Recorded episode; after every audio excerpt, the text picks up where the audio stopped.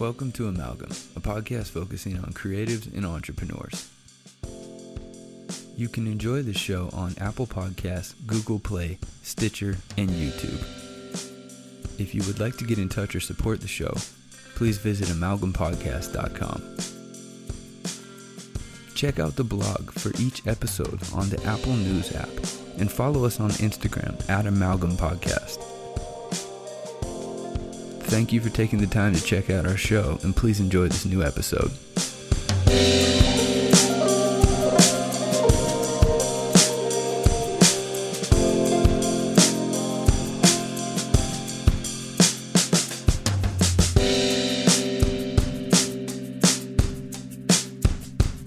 Alrighty, we're here for the 11th episode of the Malcolm Podcast. Again, joined by FaceTime. Again, joined from an old Seaholm alumni grad, Jeremy Hirschkorn, baseball coach and movement instructor. What's going on, man? Not too much. How you doing? I'm good. Thank you for meeting me. Again, it's a late night. You know, you have kids. You understand that. It's put the kids to bed and get to work type of thing. Absolutely. But I'm pumped to have you here on the show because I've been following you on Instagram for a while, and you are your movement classes is something that we're really going to dive into. But in being a baseball coach, I do want to ask you, What's a reason for a casual fan to be excited about the Mariners this year? Well, there's quite a bit to be excited about, really. We're finally kind of in that sweet spot where we've got a veteran team mixed with some young talent. Okay. And what are your predictions for the year? I mean, are we going to make the playoffs, or what's Boy, that's the worst question ever to ask a Mariner fan, man. It's like... every time we do get this exciting kickoff to a season, we seem to end up a game or two out. But I think we're gonna make it this year. I think this is the time. Okay. Yeah, that shows how little I know. Yeah, we're actually sitting at top of the division right now, so we're looking pretty good. At not quite halfway through the year. Okay, not bad. And remind me who's in our division. I think the only team I know is the A's. Are they in our division? Yeah. Okay. Our division's actually pretty tough right now. We got the defending world champion Houston Astros. They're battling us for the top spot, and then the Angels from LA, Oakland A's, and then the Texas Rangers are kind of at the bottom at the moment. All those names, though, they seem like they've kind of been in the mix for talented franchises, though. Is that right? Oh, obviously, yeah. Obviously, the Astros. Yeah, absolutely. I mean, the Astros and the Angels have both won World Series within the last 20 years. So, yeah, okay. For sure. That's what you like. I mean, that's kind of when the Seahawks were, I mean, not that they're not going to continue to tear it up, but, you know, when the Niners, the Cardinals, and then the Rams always gave them trouble, you know, when you play 6 games a year against tough teams, it's going to harden you up. Yeah, it's going to make you better for sure. Can you give the audience a little rundown of what you've got going on right now? And we're, again, I keep mentioning the movement class, and we will get to it, but there's the movement class. You're also coaching, and then you do some Spartan races, right? Yeah, well. Yeah. Apparently, I like just having no time to sleep because I got a lot on my plate at the moment. Right. I'd say, yeah, my priority number one right now is my movement class. Okay. It's a group fitness class that I run in the mornings through the baseball facility that I work at. But I'm also coaching a 12-year-old team and, yeah, preparing for my first elite Spartan race. That will be in August. Okay. Elite Spartan race, is that a tier above just general Spartan races or what? Yeah, you know, they're open to the public for anybody to run, and they have, you know, various distances, and you can kind of sign up for whatever wave you feel comfortable with. But at the crack of dawn, they run the elite race, which is – you know, some of the most fit athletes in the world that run together at about 7 a.m. They get the first crack at the course. Mm-hmm. And I've been kind of casually doing these races for about 5 years now. And I'm excited to take my first run at and see where I stack up with the big dogs. That's awesome, man. That's exciting. Yeah. I've known a couple of people that participate in those things, and they're no joke. And so to take that up a notch, that's some intense stuff right there, but I love it. I mean, real quick, what sort of stuff do you do to prepare for this? You know, let's start with, I guess, nutrition. Do you have to have a specific system that you're on for nutrition, or what do you do? I would say, you know, nutrition has always been kind of one of my battles, just because I got blessed with, you know, a pretty good metabolism, a pretty good body type, to always kind of appear to be in good shape. So I haven't had to really, you know, tailor my nutrition too much until I decided to really tackle, an intense athletic endeavor. So right. It's definitely a lot of changes. You know, mostly what I'm trying to work on is replacing a lot of my diet with vegetables, keep it a little bit more whole food, avoid drinking too much alcohol, kind of the, the points you try to hit. Yep. What about training? What are you doing physically for all of this? So for training wise, I've been pretty into obstacles, rock climbing, and some of the obstacles that you deal with a Spartan race are like climbing over walls, ropes, monkey bars, that kind of thing. So that's kind of been my wheelhouse for a long time. So I kind of am just looking to maintain that. But what I'm really tackling is the running aspect.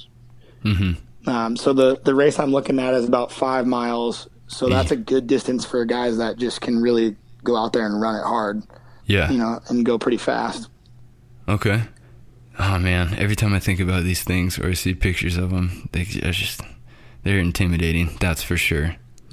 Yeah, you're looking at, kind of some gnarly terrain. Our Northwest races are, you're running through the woods. There's roots and stumps and rocks and, gravel and mud and all that fun stuff. How many of these races have you done? Boy, I started in 2012 with the Tough Mudder, and I think we did 2 Spartan races that year. I've probably done 4 or 5 a year for the last 5 years. Dang. So, yeah, I'm getting up there. You're a straight-up veteran with these things. That's so awesome. Yeah, it felt like a good time to dive into a competitive one. Yeah. Oh, man, sounds like it. And so, in coaching, and you coach some youth baseball. What's been going on with coaching lately? You guys just got back from a tournament, right? So in actually the same year that I started running obstacle course races, we started a program called the Cascade Crush here in Bellingham. Okay. We haven't really had that select travel ball team level of baseball here in Bellingham, in previous years.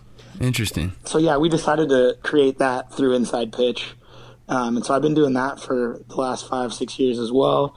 And it's just kind of that next level up from rec ball where you're going to be traveling around and doing some tournaments.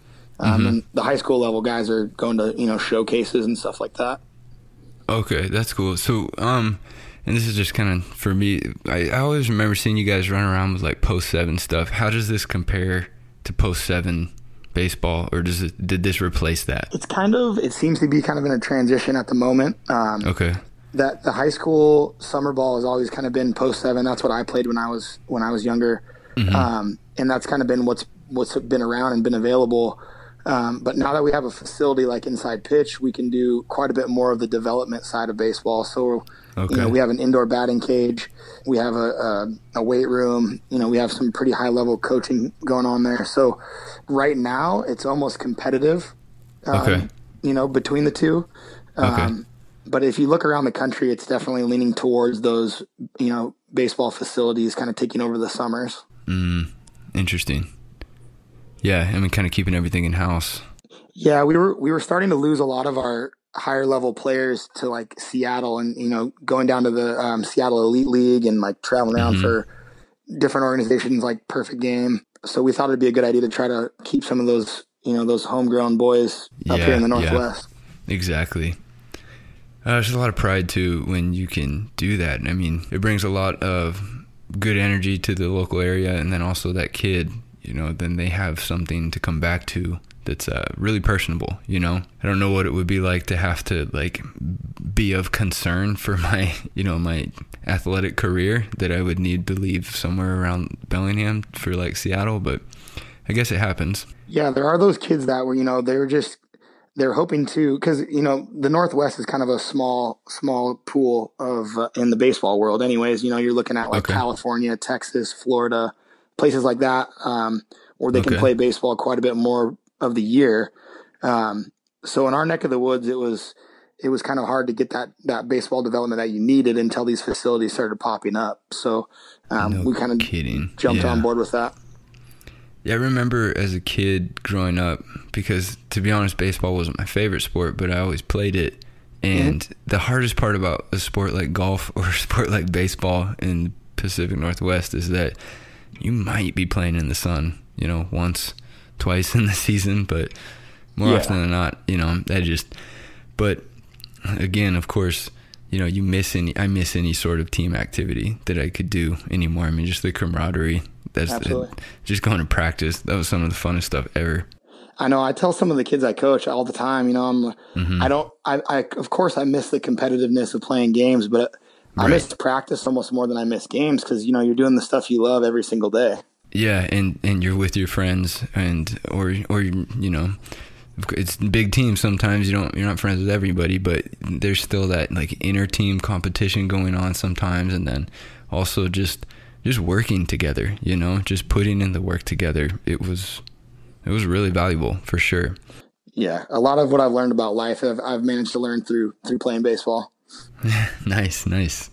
Okay. So let's check out this movement class and, we can start diving into this. So why don't you give me the definition of the movement class? Yeah. So just kind of, you know, my personal class where it is right now in terms of its development is it's a group circuit training class. So what we do is we go through, you know, sets of, you know, 5 to 8 movements. They're all timed, kind of interval training. And we're kind of working our way between strength training and endurance training. Okay. And that's kind of a popular thing, but my own spin that I wanted to put on it was to focus a lot more on that word movement, trying to help people be mobile and be able to use their bodies in the way that they want, you know? So that was kind of the goal in creating the class. And I kind of started off, the best way I could describe it is kind of weird, like doing things that are kind of unfamiliar, make you feel uncomfortable a little bit. And, you know, it's hard to get a lot of people to kind of jump on board with that. So it's kind of molded its way a little bit back to more of a traditional fitness class. Okay. But I love throwing stuff at my clients that they're not ready for. Right. What's an example of something that it might be a little bit off the wall that people aren't used to that you would throw into the circuits? Yeah. So, you know, part of the class, the first 15 minutes we always spend doing a mobility focused warm up. So, you know, attacking the joints, and that kind of thing. So one thing that we do quite a bit to warm up is what's called stick drops. So if you can kind of picture, if you just had like a broomstick and you have a partner hold the very, very end of it and they're just going to let it drop. And then the other partner's goal is to try to catch that stick as low to the ground as they can and as close to the end of the stick as they can.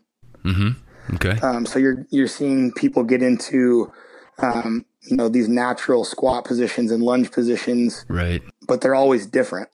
You know, if you look at like a traditional weightlifting squat, or lunge, they're almost kind of robotic. So our goal is to kind of get you outside of those, you know, traditional comfort zones. A little bit more balancing muscles a little bit. And yeah, I mean, if you look at kind of going back to that term robotic, if you look at, you know, how far technologies came in terms of making robots, we still don't have any that move like us. Right. You know, we're still not there yet because there's just so much that we're capable of, in terms of our ability to move as humans. So we're just trying to tap into as much of that as we can. Yeah, absolutely. And just real quick, have you seen anything from Boston Dynamics? Have you seen any videos of the robots that those guys make? I have actually, and it's getting pretty crazy. It's getting a little scary.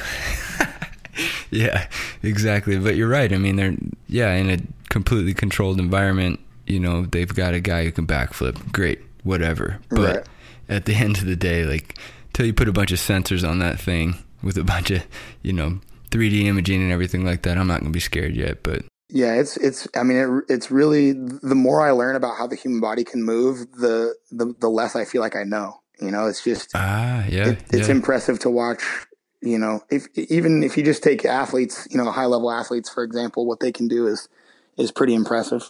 That's awesome. So how has the movement class been going for you, and what have you seen? Or how long have you been doing the movement class? So I'm about a year and a half in right now. A couple years ago, I started doing personal training. I was doing a group fitness class at another gym where I was just kind of a part-time trainer there. So I kind of got introduced to the fitness business that way. And it was great, but I just kind of wanted to do more of my own thing. So I kind of branched out and luckily I had the space and the opportunity to run a morning class at Inside Pitch. You know, our turf was just kind of sitting unused in the mornings. So I approached my boss, Brandon, the owner of Inside Pitch, about starting a class. And yeah, he kind of gave me the tools and the opportunity to make it happen. So it started off with pretty much just me and like 2 or 3 people doing some stuff in the morning. And over the course of about a year and a half, it started to grow and it's starting to pick up a little bit of steam. Yeah, absolutely. And what in that year and a half, which is a long time, what do you see yourself doing differently than when you started out a year and a half ago? Getting the word out about what you're doing has seemed to be kind of the biggest challenge. And I'm still kind of learning, you know, how can I do it differently? I've kind of started tapping in more into the social media marketing campaigns and that kind of stuff, just to try to get the word out.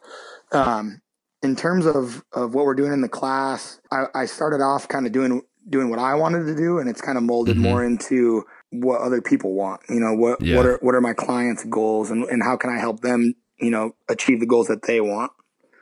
Yep, and everybody's different, so you kind of got to modify here and there a little bit, I'm sure. Oh, exactly. So, I mean, that's been the biggest thing was, you know, just, you know, bring forward something that's going to, you know, be what people want, basically. Yeah, that attractive product or service. Yeah, absolutely. Exactly. When you are engaging on social media, I see you put out, you do the Instagram story really well. You do posts, actual videos that you put together for your main account posts. And then you have a blog and a podcast as well, right? Right. Do you want to talk a little bit about those and what the blog and the podcast versus, you know, how you mesh everything with social media and what the purpose of those are? Or is that just a super complicated question? No, that's good. That's good. Okay. Well, one of the kind of things that just kind of happened naturally was I had an Instagram page that I was just kind of putting my personal things on, you know, what I was doing. And, I was doing quite a bit of training in terms of, you know, obstacle course racing, and I actually made an attempt to try to be on the TV show American Ninja Warrior. Oh, so nice. I spent a few years trying to break into that, which is a whole nother story, but oh man, yeah, I'm gonna write that down. We can chat about that too. But so I started to kind of post some stuff, just like, here's the workouts I'm doing, and, you know, here's what I can do now or whatever. And I was actually getting some response, and that's how I actually got a job as a personal trainer. Was a gym owner in town noticed some of the stuff I was putting up, and asked if I had been certified or not. And so I kind of started that whole process of getting certified, and then I started training people. So I really started off just kind of putting up what I was doing. Nice. And it worked well. And so I just kind of continued to do the Instagram thing. And then I created a Facebook page for, you know, specifically for my business. So that was kind of the next step. And I feel like those are very similar. You know, there's definitely different functions of each that work a little bit better. So those were kind of my main two things. But everybody always asked me if I had a website. And I was like, I don't know if I can, like, do I have to pay for a website? Am I smart enough to run a website? Like, I had no idea how to do any of that stuff. But but I found out, you know, WordPress is like a monkey could do it. You know, it's like you just jump right in. Man. Oh yeah, everything. WordPress, Squarespace, everything. Yeah, it's so easy now. Yeah, so I dove into that, and then I was listening to do you know Gary Vaynerchuk? I've heard the name. Yes. So he's a pretty interesting guy. I stumbled upon his podcast. And I just kind of started listening to podcasts as I drive, you know, to and from work or whatever I'm doing. And it kind of hit me. It was like people love the ability to just listen to something while they're doing something else, because it's not like sitting down and reading a blog where you have to dedicate whatever amount of time you need to reading it. Right. So I started to do that with the podcast, and then the blog just kind of came out of I enjoy writing a little bit. So I started to kind of just throw down my ideas that way. But yeah, the podcast has definitely been quite a bit more successful in terms of listens and engagement. Okay. And what do you, so for me, the podcast is obviously what we're doing right now. And then for my blog is it's more of a behind the scenes. This is what Corbin's learning week to week. You know what I mean? Or, yeah. So just can you talk about what sort of subjects your blog or your podcast is going to have versus each other? Yeah. In terms of the blog, it's definitely more, I've shared kind of my experiences with either personal training or obstacle course racing or my athletic background. Mm-hmm. I post a lot of that, or nutrition tips, workout tips, that kind of stuff. So it's kind of my input. Okay. My podcast is definitely more, it's been pretty much all coaches. So either, personal trainers, group trainers, or coaches. So that's definitely the difference there. It's been more of an outside influence rather than, what I have to say. Okay. And what's your podcast called? I haven't really had a name for it. Oh, okay. To be honest, more I'm getting at is where can we send people to listen to your podcast? Oh, yeah. Well, I'm on a website called Podbean, and it's just under Jeremy Hirschkorn. Cool. Yeah. Podbean. Which is a super easy last name to write down. Yeah, I mean, it's almost as long as mine, so mine's a little easier to spell, but... Oh man! So you've got the movement class, you've got the podcast centering around coaches, you've got the blog to supplement all of the other information that you're trying to get to people, and you've got the coaching going on. So now, and then the Spartan races as well. You're training for those as well. So, so then we've also got to talk about the Ron Johnson project. Absolutely. Okay, what is it, and why is it important to you? To kind of dive into that, I have to go. I have to tell the story of Ron himself. So Ron Johnson is an umpire here in Bellingham. He's been umpiring for, I think, 40 some years. Wow. A long, long time. And I've known him. I started playing softball. We're talking like men's underhand slow pitch softball when I was 19. Mm-hmm. So I'm in my 12th season of that. So we've always kind of known Ron as not only like the nicest umpire we've ever had, but one of the guys we just enjoyed having behind the plate. So I've always known him, and he was kind of referred to as the big umpire. He's always had a tough time with his weight for as long as I've known him, and he'll be the first one to tell you that it's been a problem for a long time. I've seen him fluctuate up and down and have a tough time with it, but I hadn't ever really talked to him in depth until I met him at the dog park. So after I got my dog Rosie, we started going to the dog park quite a bit, and Ron was always there. Okay. And he's the kind of guy that if there's somebody around, he's going to start a conversation with them. Like it doesn't matter where he is, he's going to start chatting. So we started talking a little bit, and it kind of got into he was kind of trailing off to the point where he was going to maybe have to retire from umpiring. And like as soon as it got to that point, like in the conversation, I could just see him kind of just shut down, and it just kind of broke my heart. And so I asked him, I was like, well, what would it take to get you to not retire? And, we started talking about his ability to move and, his instincts and his health and that kind of stuff. And it was just one of those moments where for whatever reason, I just felt super compelled to want to help this guy. He had devoted so much of his life and his time to this profession that, you basically... if you do a really, really good job, nobody notices. That's umpiring. Right, so, exactly.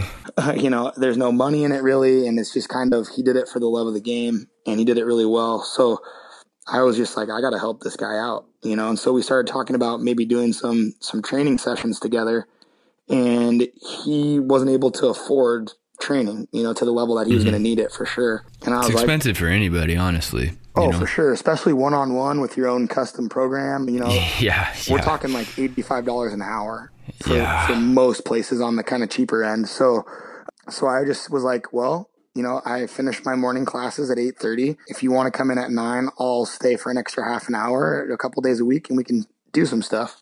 Wow. And so he started to do it, and like this fire just got lit under him. That was so much fun to watch. Like he just...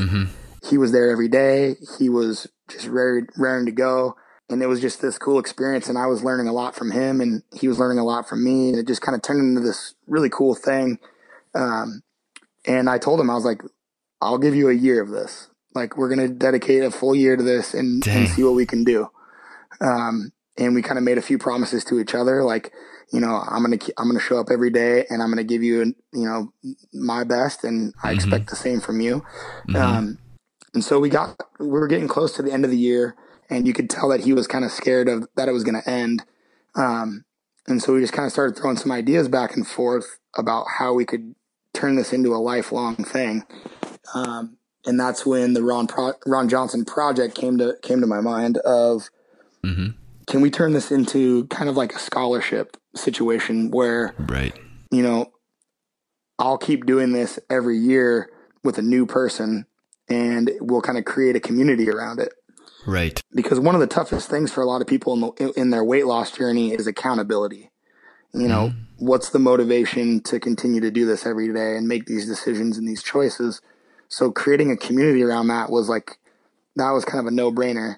So he agreed. He was like fully on board with it and just pumped about the idea that we could create something that might outlive both of us. You know, hopefully it'll just keep getting handed down. So we created the Ron Johnson project together. And so his full year was up back in February. And we went through kind of a interview process with a handful of people that were, you know, in his similar situation, you know, in that obesity range, as far as overweight, you know, not able to really afford to make the adjustments necessary. And so that was like one of the hardest things I've ever had to do was really sit down with 5 different people and hear their story and want to help all 5 of them and have to choose one. Yeah. That would be difficult. Tough. Oh man. Yeah. So, you know, we ended up being able to direct a few of them in the right direction. I'm actually still training 2 of the other ones. And then we have a new participant that has been with me since February, and she's doing fantastic. Yeah. And it's really exciting to watch. If people are on Instagram, go check it out. It's the Ron Johnson Project. You can search that, but Jeremy does a really good job of documenting and sharing what he's seeing on a daily basis. And it truly is motivating. It's, I've been watching, you know, for the past year, and, it's exciting stuff because like you can see the camaraderie in everything that you're doing there. You can almost feel it through the smartphone, which is such a sad thing to say, but I mean, a lot of people are kind of doom and gloom about the whole smartphone, you know, revolution, but there's so many positive things we can get out of it, I think. Well, it's just personal responsibility on how you do stuff. I mean, it's like anything. Yeah. You know, We've had TVs in our living rooms forever, and it's just a matter of don't watch it 8 hours a day. So when you're preparing the workouts and everything, where do you draw your inspiration from that, and what sort of where are you getting your workouts from? Because there's not just like a general website you can go and just pull all this stuff from. I'm sure some people have done a nice job of collating a bunch of information, but you have a very unique approach to everything and a different approach when it comes to movement. So how do you come up with your workouts and your circuit training? So, I mean, I've kind of married 2 different aspects together. So like the movement aspect, that has come from a lot of different places. That's kind of the more diverse part of the class. Yeah, it's hard to even kind of pinpoint, you know, where to begin with that, but there's a few different names out in the world of these really enthusiastic movers that want to get away from the cookie cutter, you know, Globo Gym kind of here's what fitness looks like. And they're on the outside of that. And that was one of the biggest turning points for me, was discovering that. And one of those names that I'd love to talk about a little bit is, Ido Portal. Okay. How do you spell that? How do you spell his first name? I-D-O. Okay. P-O-R-T-A-L. Okay, cool. Ido Portal, yeah. And he's an incredible human being that if you spend any time on YouTube watching some of his stuff, you know, there's a lot of stuff that's just visually going to take your breath away. But the more you dive into his story and what he's about, you'll probably get lost in that like I did. Nice. But that was kind of a big influence on, you know, my own personal training and what I wanted to do with myself. And that kind of happened about probably 6 months before I started my class. So I got to really dive into that and kind of change my own perspective on what I wanted to do first. And so I definitely wanted to bring that into my class and share it. But I knew that a lot of it was going to seem out of the reach of like the average person in terms of just, it's hard to look at the top of the mountain and think that you're going to take all those steps in between to climb there. So, you know, I wanted to have a little bit of that aspect, but also make it a little bit more accessible to, you know, the average person that's got, you know, 45 minutes in the morning to get their exercise in. Right. So that was a big influence. That's where I draw a lot of, you know, most of the stuff that I do personally, and then I kind of mold it into what I think will help people.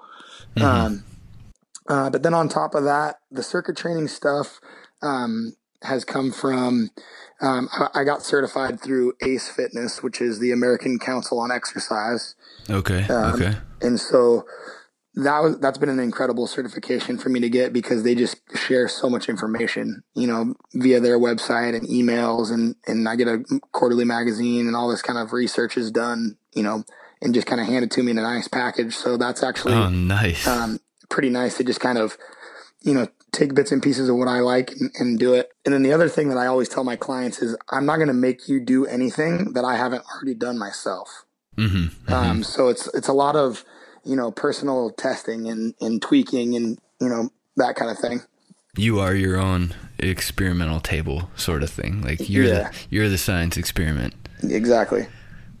So Ido Portal, so he's, what's his general philosophy? If you could sum this person up just a little bit for the audience, I know he's a major influence for you and how you change the way you train and everything like that. But what, for the layman, who is this person? Yeah.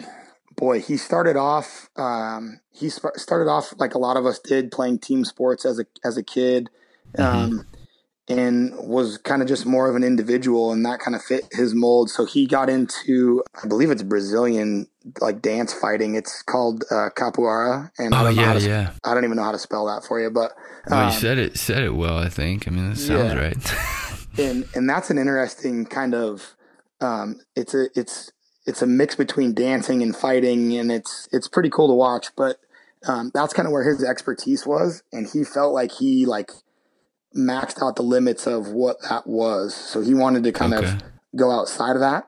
So he just started studying everything, and he's got an unbelievable determination to learn everything there is to know about just how the human body can move. And so that's kind of his thing. And it like, if you just watch a couple of his videos, you know, it'll kind of switch your, you know, view of what it is to be not just strong or fit, but just being able to be, you know, in a human body, basically. Right. So it's kind of hard to sum him down into a title. But I did hop on his homepage, and I think I've seen some of these images before. So I'm definitely getting an idea just from his homepage of what this guy's about. But, and he does a bunch of they do movement camps and stuff like that.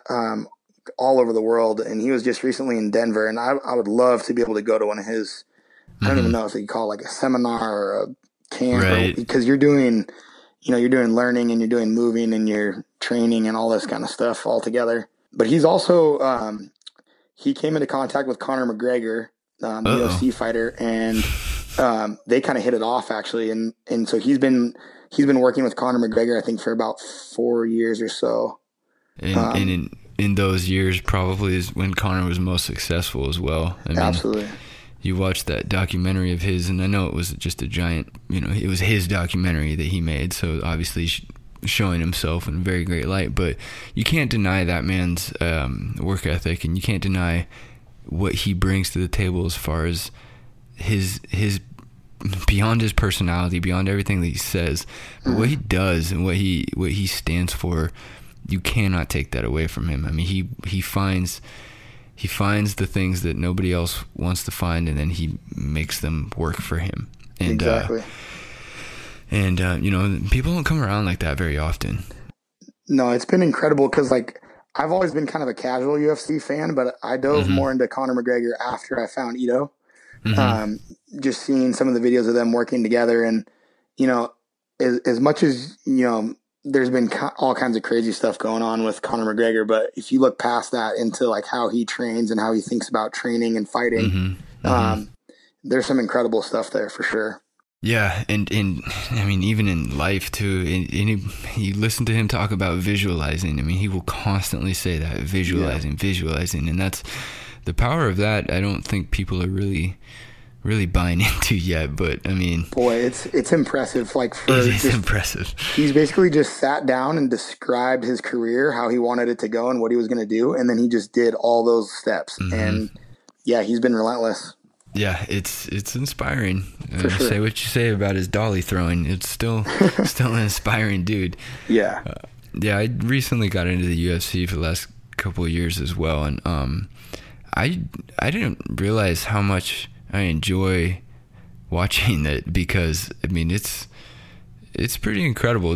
There's a level of, I mean, the one-on-one competition stuff is always exciting to watch, like you watch tennis or you watch, but this is different. It doesn't really feel like sports, but I also feel like I'm watching the highest caliber athletes on the planet. You know what I mean? Absolutely.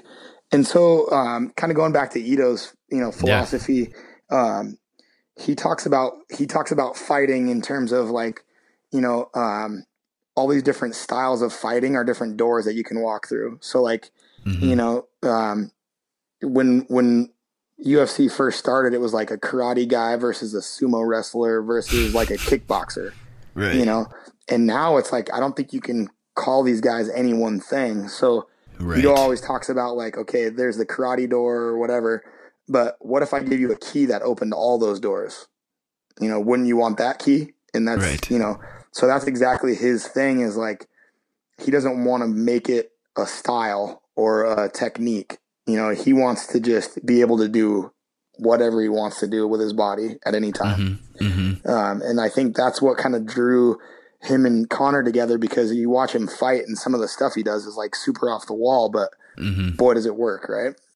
Yeah. And everybody always talks about how loose he looks. Like, Conor looks very loose in there. And, and anybody will tell you, like, you lift weights and that's all you do, your body's going to start to stiff up a little bit, Yeah. And this actually, I'm glad, I want to bring this up, because following you and how much information you share. I mean, you share your workouts, you share instructional videos, I mean, motivational videos. You're very outward focused. It's not, you can tell that this is your genuine mission is for everybody around you to be better, and for anybody who comes in contact with your content to become better. So anyways, absolutely.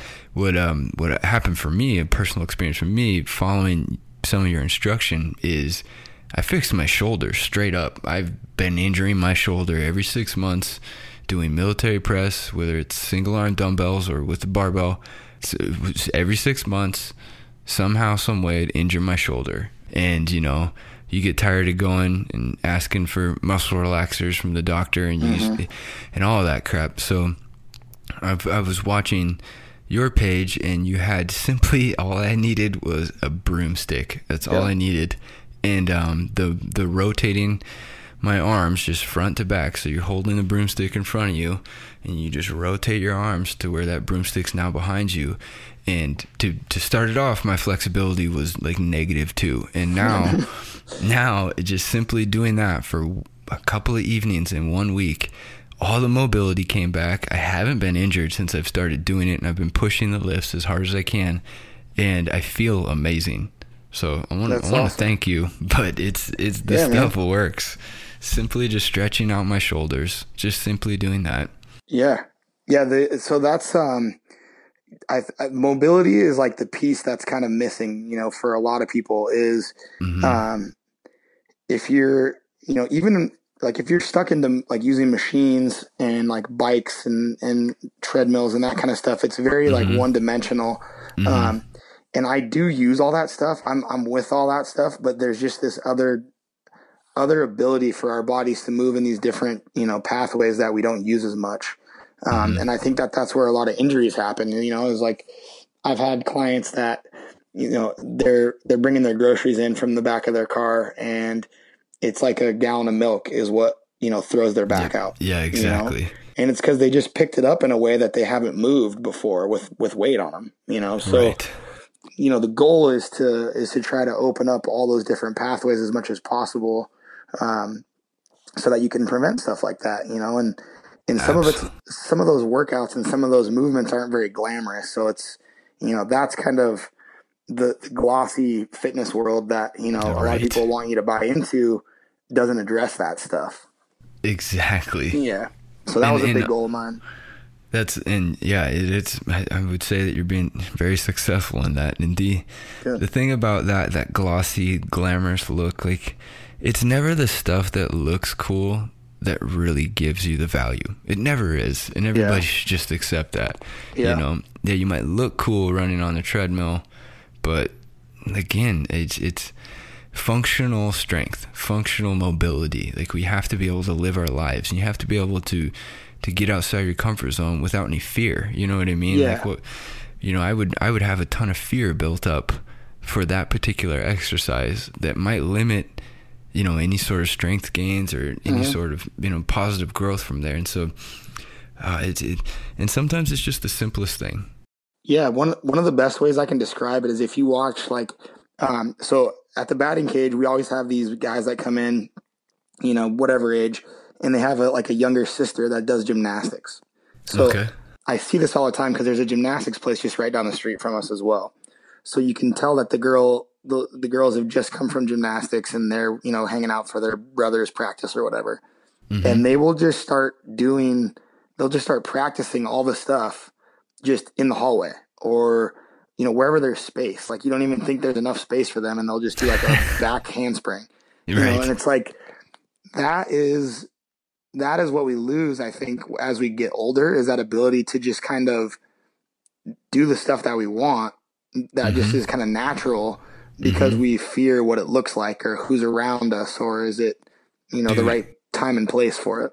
100% that childlike mentality. Like, we lose it completely, and everybody's so in their head about, what's this person going to think or that person's going to think, or what if I fail or what if I make a fool of myself? And it's just like, the older I get, the more I admire and I want to see people failing out loud or failing in front of people, because it's just, you get so much more value out of that. I mean, think about, for example, today, first day of a jiu-jitsu class, terrifying, did not want to go. Absolutely. My buddy's been, you know, asking me to check it out for a long time. Finally, kind of trying to go through all of these things lately of get outside your comfort zone. And I went, and it was glorious. I loved it. And again, that camaraderie, that working with teammates and everything, it's right there. Yeah. You know, you know, there's people at that gym that are actually fighting. Like, I was rolling around with this kid who just fought Friday night, you know, and if he can teach me to be better and I can give him, you know, some sort of different look that he may never have not seen before, it might make him better. And it's just, I'm so glad I did it. I'm so glad I went. And I lost every time I rolled with somebody. Yeah, I looked like a fool because I didn't know anything, and I've never done any sort of training like that before. But I don't know, man. I feel amazing. Yeah, we'll see value. Tomorrow. Yeah, exactly. Yeah, that value is just so often just right on the other side of, you know, breaking through that first barrier. You know, you know, and that's kind of been, you know, in terms of bringing people into my class, that's probably been one of the biggest hurdles to get over, is just that first day, you know, like, you know, I have so many people that have reached out to me or whatever, that talked about, you know, okay, I saw your videos, or I saw this post, or, you know, I love what you're doing, or all this stuff. And then when it comes time for them to just kind of step out and do it, it's like, I can't, you know, or I'm scared, or I don't want to look foolish. And, I have to share this one story of a client that I have currently. And most of my clients have kind of come in through word of mouth, or they know somebody, or, you know, they're a parent of one of the kids I've coached, or there's some kind of like really direct link to connect us. Okay. But I have one client who she didn't know anybody that was in my class. She had never been to Inside Pitch before. She just happened to stumble upon one of my videos somehow on Facebook, and decided to come in. And that's awesome. You could tell she was terrified, and, you know, she doesn't move super well. And, like, you know, she's got some weight to lose, and her coordination wasn't quite there, but for whatever reason, she just decided that it was time to do something. And she has I think a 9-year-old son, and she was like super motivated by, I want to be able to play with my son and grow up with him and like, you know, do all these things. And she struggled for a few months, you know, and sometimes it's hard to see those improvements until all of a sudden you're like, wow, I just did something for 45 minutes that I couldn't do, you know, 6 months ago. And, it's been crazy to see that. And like, that's what kind of motivates me the most is those stories are just so powerful. I love it. Yeah, no, that's amazing. And nice organic growth, you know, a very natural, like this person came across content that you put out there. And the beauty of your content is it's kind of timeless. You know, it can just exist until somebody like that can stumble upon and boom, their life is forever changed for the positive. Yeah. And even if they only going once a week or they can only train so many times, like anything's better. It's all about the small victories. Just her simply getting in her car and making it there that morning or whenever, that's boom, victory. She should be proud of that, you know? Totally. And to stick with it, you know, I don't know. It's so hard to, you know, force people to kind of see the positive in a situation. It is. And you just kind of got to step back and just hope that, you know, eventually they'll get it. They'll get it. Mm-hmm. Yeah. So that's why, I mean, I just try to share as much of that as I can. And, you know, the people that find it and do something about it, awesome, you know, and hopefully there's more of them, you know? Absolutely. What are you personally watching, reading, or listening to these days that's giving you some new content or giving you new motivation? I mentioned the Gary V podcast a little bit earlier. That's kind of my go-to podcast in terms of like personal growth. He's got a no BS way of just kind of motivating you to do things. And like, he's just very realistic about where the world is right now and like what direction it's heading. And he has that same mentality of like, I'm going to put as much stuff out to help people as I can for free to just, you know, get it out there. And he's come from that super, you know, positive, you know, vibe. And he's like a multimillionaire. He wants to own the Jets. That's his goal. But so like his content, I really enjoy. I've kind of fallen off of that lately. I've been kind of wrapped up in my own stuff, but, yeah, but that's good. Yeah, you know, I'll just kind of, I'll run into somebody that I like Ido, and just kind of exhaust everything that they have out. You know, like he's pretty sparing on some of his stuff now because I think his whole following has gotten bigger than he really, you know, wanted it to get. Okay. So, you know, he's not out there for like attention or whatever. He just kind of does his thing and like it's just blown up, and he's got quite a big, it's called they call themselves the movement culture, and they just kind of all are following him. So, you know, I went through all of his old blogs all the way back to like 2006 and some of his older stuff, but he doesn't quite put out as much content anymore. So like once you get to the end of it, you got to kind of move on. Okay. But there's a guy named Rafe Kelly, who I follow quite a bit. And I've kind of dove more into his stuff.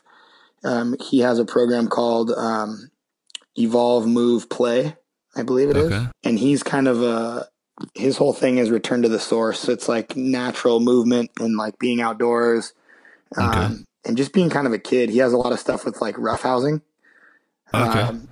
just being playful, you know, and like enjoying the ability to be a human, you know, and do the human things. He's got a lot of good stuff out. If you sign up for his email list, it's just all like very detailed instruction stuff. Like it's super helpful. It's not just a bunch of here, come buy all my stuff.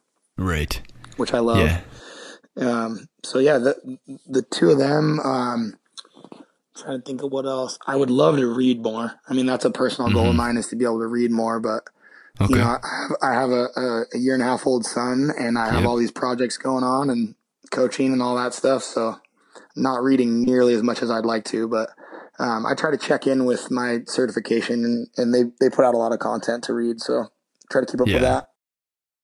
That time, the 1.5 years, you're like right there, man. You're about to hit the point where you're gonna have time coming back to you. But, yeah. Oh, that's nice to know, man.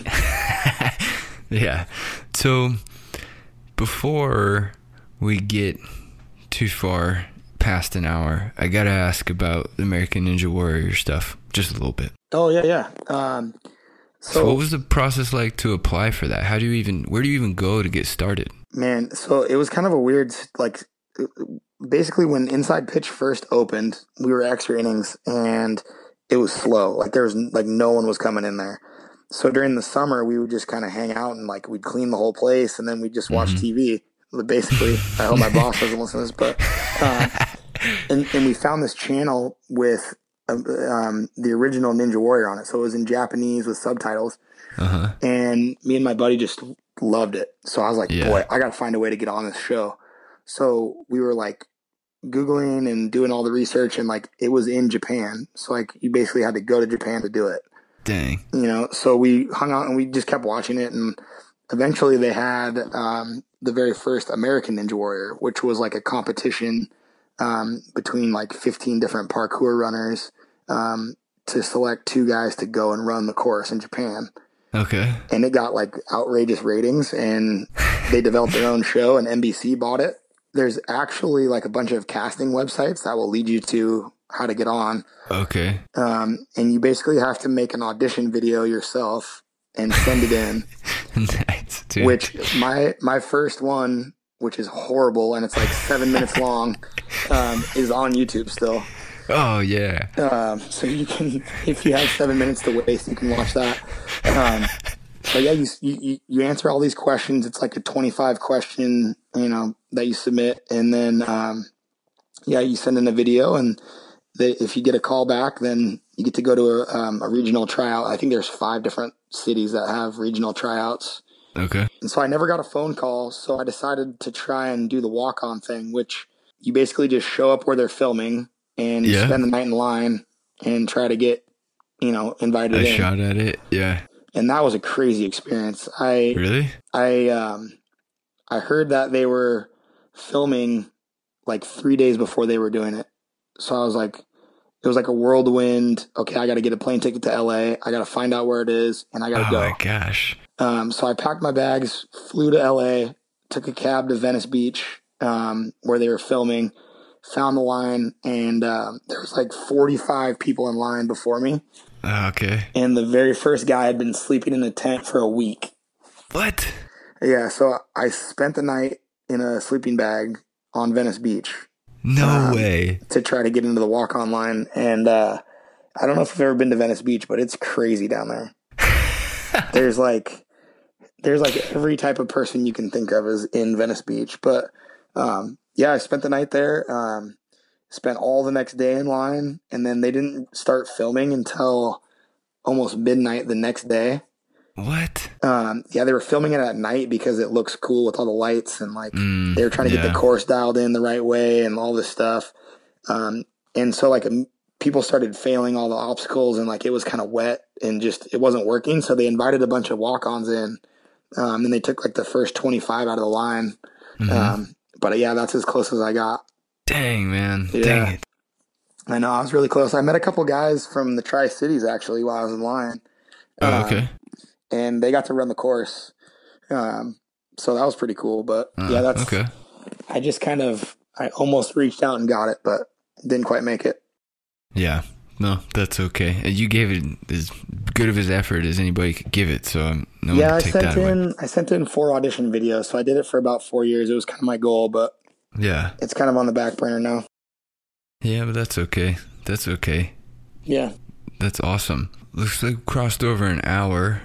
You definitely have already given some resources, so I'm not going to make you go back through those, but I'm going to rename them just so you can verify me. I got Ido Portal for the movement culture thing. You've got your actually I do want to touch on this, but we'll do this after. You got the Gary V for personal growth.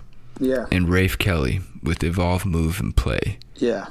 Excellent. Those are great. Do you have anything else that you wanted to share in particular for like a resource for the audience, or is that going to cover it? Those are just, those are great. I mean, if you spend any time, you know, on any of that stuff, just start with, going on YouTube and finding one video of Ido Portal, and then just enjoy the change that will happen after that. Yeah. Just enjoy the ride. Yeah.